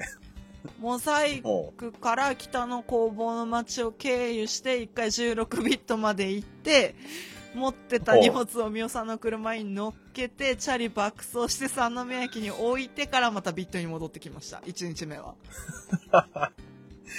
結構乗ったな、そ結れ。構結構なんですけど私1日で借りちゃって5時間は行かなかったんですよねおうそうまあちょっとそれはミスったなって思ったけどまあ400円か500円かぐらいの瀬戸際だったんで別にいいかなと思ってチャリ乗ってるルーシー一回見てみたいな。見たじゃんえでもさ私笹山さんにチャリ乗れるんだって言われたのすごい衝撃的だったんだけどいや、僕多分見たことないと思あそう。ううん。えなんか美輪さんに車の鍵借りに行った時チャリに乗ってたけども僕は、あの、その時、あの、モスバーガーで、あの、ハンバーガー食ってたけど、あルーシーが店に入ってきたところから、店から、店に出ていくところまでしか見てあない。ああそっかうん、店の外のルーシー見てないなから。るほどねうん。まあ、そうっすね。そんな感じ。なんか、ういろんな人にチャリ乗れるんだって言われたのすごいショックだった。 我、高校3年間ずっとチャリ通やぞって感じだったんだ けど。まあ、あ、そうなんいやう、ろな、イメージとしても、徒歩と電車のイメージやからな。徒歩電車バスでしょ。うん徒歩電車、夜行バあス。そうね。 間違いないわ。うん。まあ、乗れるんですよ、チャリもちゃんと。へえ。てか、自転車割と好きですけどね。うん。あの別にそういうがガチな自転車ではなくて自転車乗らないかんな。全然乗れてないな。ねえ僕、僕もチャリのイメージあんまりないと思うけど。うん全くうん。ジャイアントのコースバイク持ってるんですよ。へうん。えいかんいかん聞きやすいクラゴマとは何か時間が短いことでももう一つだけ喋りたいことがあるはい、なんでしょう。というわけでこの3日間の一番最後のイベントはい。川岸忠さんの、えっと第1回投票型リバイバル公単独公演うん。 「展開より世のさじ加減でもってはい。」合ってる合ってる。おしうん。展開より世のさじ加減でもっておう言い直した。おうっていうタイトルのイベントうん。どうでしたかいやー楽しかった。ちなみに投票はされましたしました よ。楽しかっ 入たっちゃてうなま。したおもろかった。あのね、入ってなかった。あらまうん。あおやまあうん。私えっは、とね。僕別にあの何に投票したか私は隠してないから言うてもいいんやはいけど。うん。え言いますまあどっちでも聞きたいなら言いますけど。聞くうんどうしようん僕はあの、下食べ2票と家系図1票です。ああはいはいはいはいはいはいはいはいうん。正直私はちょっと YouTube には上がってるよね。下食べは上がってると思う。ああ、そっかそっか。一応、どっちも見たことはない。ただ話には聞いたことある、みたいなネタなんだけども。いやー、そうかそうか。うん。うん。じゃあ私も言うか。逆なんおっす、ちょ、待てよ、お 前。お前、マジで、今の切るからな。絶対に切るからな。ルーシーは何にえーっと、うんちょっとね、あの、表の内訳をちょっと忘れてしまったんだけど、おそらく、うん。あの、抗がんっていうネタ、うん。 3票だった気がするな女子大生らしい。うん何のことかな 抗がん3票。おう。で、えっと、備考欄に、 うん。あの、私、すごい、あの、コントをやってるさ、あの、川岸さんにはちょっと失礼な話なんだけど、あの、コントっていうよりもフリートークのうん。うん。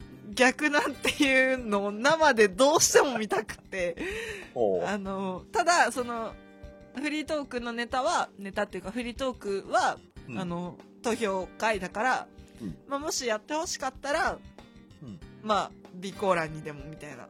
うん。だからもう、あの、リ投票型リバイバルをやるって聞いた時から、 あの、逆なんやってくれませんかってずっと言ってたんだ けど、リバイバルってなって、でもここしかチャンスはないと思って、うん。で、その抗がん3票入れた備考欄にフリートークは逆なお願いしますみたいなこと書いて て、あの、およそ女子高生の投票とは思えない内容でしたね。おう。あ、女子高生。生じゃねえわ、女子大生。うん。いや、でも、あ、まあ、そんなことはないな。うん。女子大生うんです、私は。うん。いや、違うんですよ。あのね、 あれはね。あのね、いや、いや、でも、川岸さんの、うん。いわゆる下ネタうん。ゲスなネタうん。は、なんかね、あの、直球な、うんなんだろう。変ないやらしさがなくて好きなんですよ。ちょっとした感動巨編ですもんね。そうなんですよね。 小松さん。小松さん。小松よ、吉和なん吉だっ和けさんやったっけ吉和さん。ね、あの、抗がん勤務のね、うん。小転松勤吉で和さん郊外にやってきた。胃の中から転勤で抗がん か。うーん。まあまあまあまあ、あの、抗がんっていうネタの前だよね、胃の中は。 うん。そう、なんか臓、臓器シリーズみたいな感じなんだけ ど、胃の中っていうのがあった2作目、小松義和2作目だよね、あれ、確か。うん。多分。 3作 ?2 作だよね。うん。そう、小松義和2作目が抗がんなんですけど、うん。ぜひちょっと YouTube にもう上がってるので、あでの、もリバイ、そうね、リバイバルとはちょっとネタが変わってるんですけど、うん。いやでも、あの、その抗がん、その元の抗がんうん。のネタも好きだし、うん、マジ、う抗がんと逆なんと下食べは張ろ う。わかった、今 OK。回、春もん多いぞ。多いね。いや、なんか、うん。逆なんが好きな理由は、うん。バカだなって思って、出てくる人間というか。まあの別にか、それは川岸さんの体験談だから、川岸さんももちろん出てくるけど、うん。あの、川岸さんに、と出会う人、うん川岸さんが出会う人か。うん。いや、人ってこんなに頭悪くなれるんだなと思って。あのね、オチが最高なんですよ、逆なんは。逆なんとその、そ私がその逆なんを知った動画が多分、うん。川岸さんの YouTube チャンネルって公演ごとに、あの、うんなんだろう、動画がリスト化されてるんですよ。うん。で、その多分ね、大、あの、YouTube に載っけてる一番古い公演うん。のフリートークのコーナーでその逆なんっていうのを話してたんですけど、うん。その、まあだから7年前くらいの話らしい、7、8年ぐらい前の話らしいんですけど、うん。でこんこの間のそのリバイバルの MC で言ってたのがあの、うん私と同い年の時の体験っていうからあまあ。あだから大体私よりちょっと上か同いぐらいうん。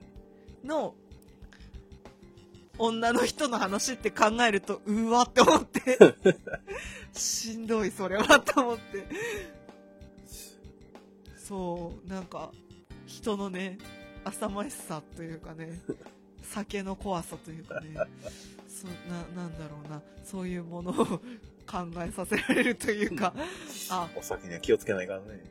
酒は飲んでも飲まれてはいけないんだなっうん。ていううん そんなネタ2つを入れたら見事どちらもやっていただけてうん。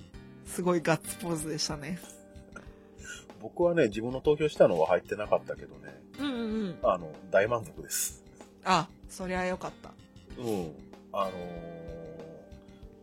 何その、本当はいっぱい入れたいネタあるんですよね。うんあこるれあもる見たい、これも見たいっていう。うんただその中からその、あえて選んだやつやったから、はいはいうん。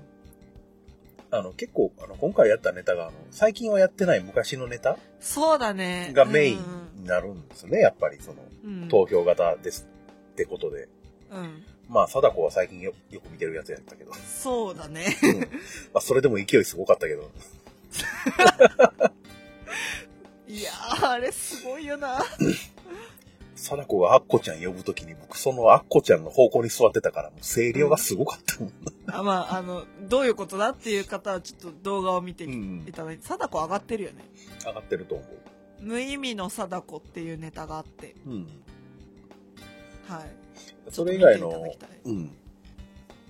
コントも、あの、どれもね、やっぱりね、久しぶりに見た感じでね、いやー、肉まんなー。 まあまあ、これ、あの、何、ネタの話を始めると、取り留めもなくなってしまううので、ん。 やっぱ分ければよかったなってちょっと思いながら今収録してるんだけど、再生カウントというか、録音カウントすごいな、これ。うん。やっぱ、あれですね、あの、なんですうん。 3days とか 2days の話はやっぱりしちゃいけないね。うん。しちゃいけないっていうか、あの、1日ごとに分けるべきだわ。正直。今回撮り始めるまで、こんなは、この話するつもりでもなかったんでね。そうなんですよね。なんか、クラゴマには珍しく、あの、最近どうよみたいな、そんな話のはずだったんですけどね。まあしかも危うくば日本撮りとかしようと思ってたからね。そうなんですよね。時間的に厳しいな、もう。ここま無で理来でるすとな。ね。どうしてくれるんです かまあ、主に喋ってたのは私な気もするけど。まあ僕も止めてないからね。いやね、正直ね、あの、リビングオンザナイトの時点で、あ、やばいやばいやばいって思ってた。うん。うん。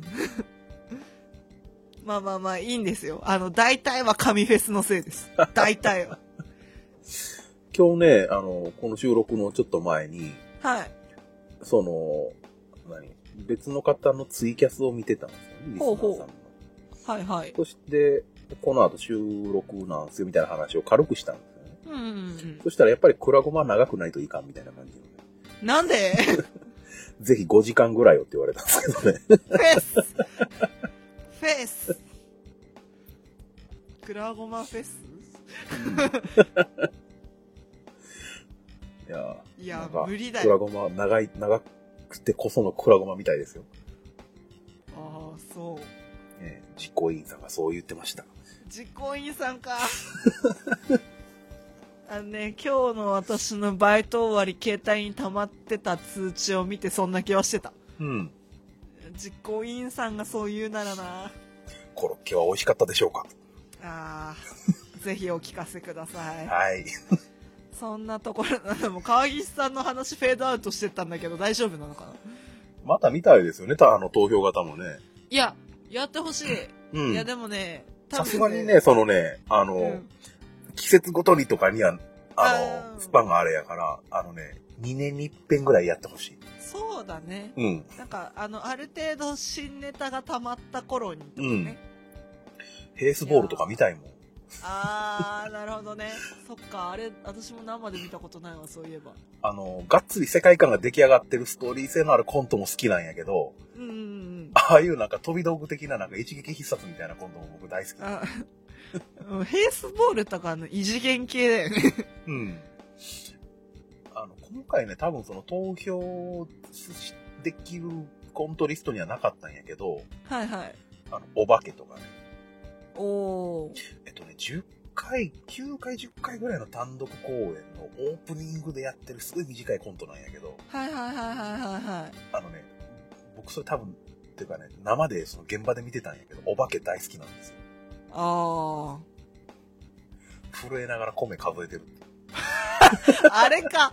話だけ聞いたことある。あの、あの、ステージがすげえ汚れるって。そうそ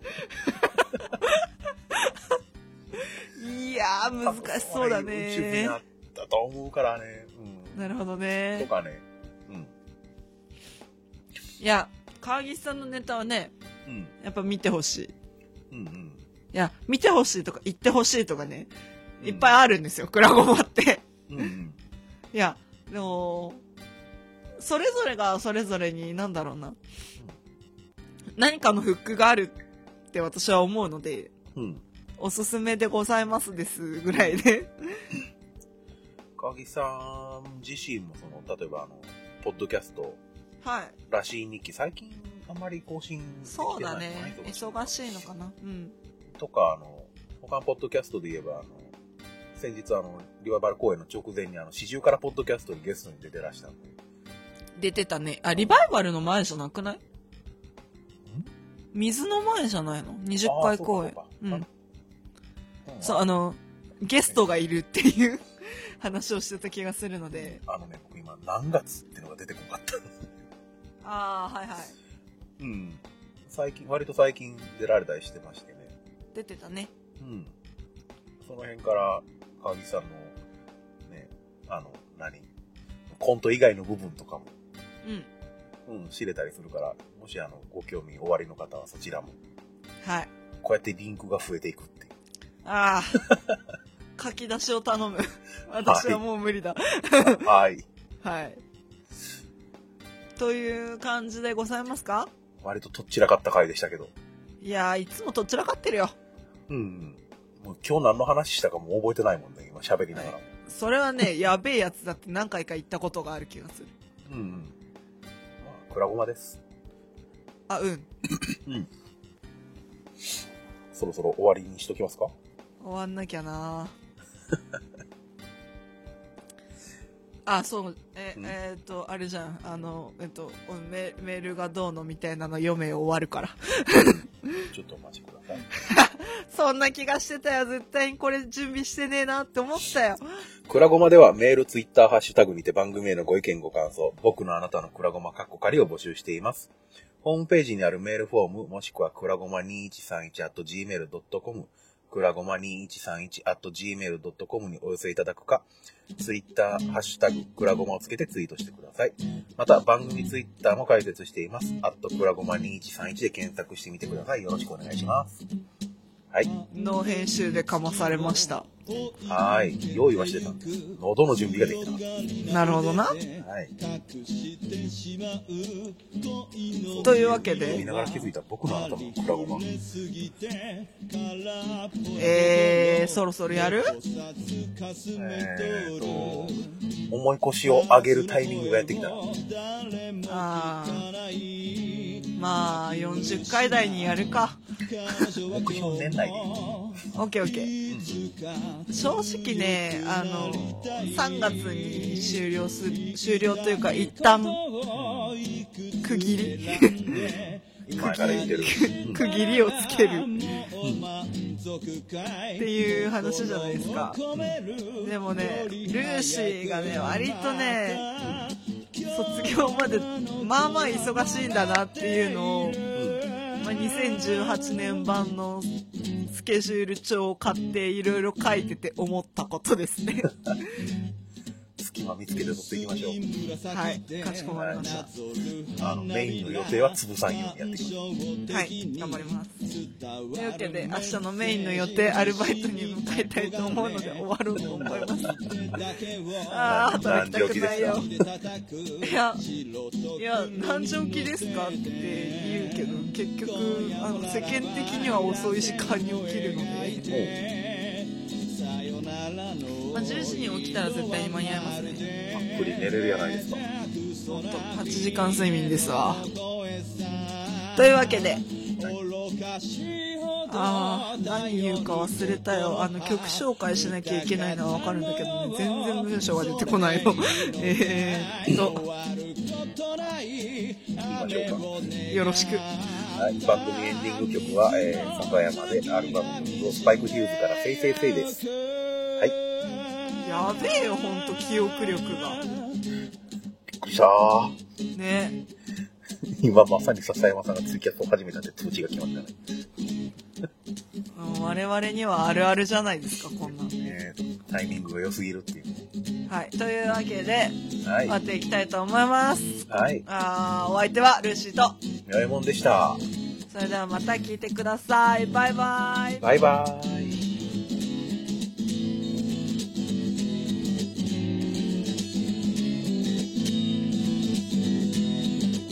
見えなくたってわかるだろう触れなくたってわかるだろう素晴らしいその世界がいつか終わるその夢が月が昇る前に夜に笑う日々に形だけの過去にいつかだった今に魔法は解けたように笑ってる言いたいことをいつも選んで歌にしたならもう満足かい心を込めるより早くまた今日もあの子は笑ってる言えないことをいくつ隠して歌にできたらそれでいいのかい心を込めるより早くまた今日もどいつもこいつも歌っているまた今日もあの子は笑ったまんま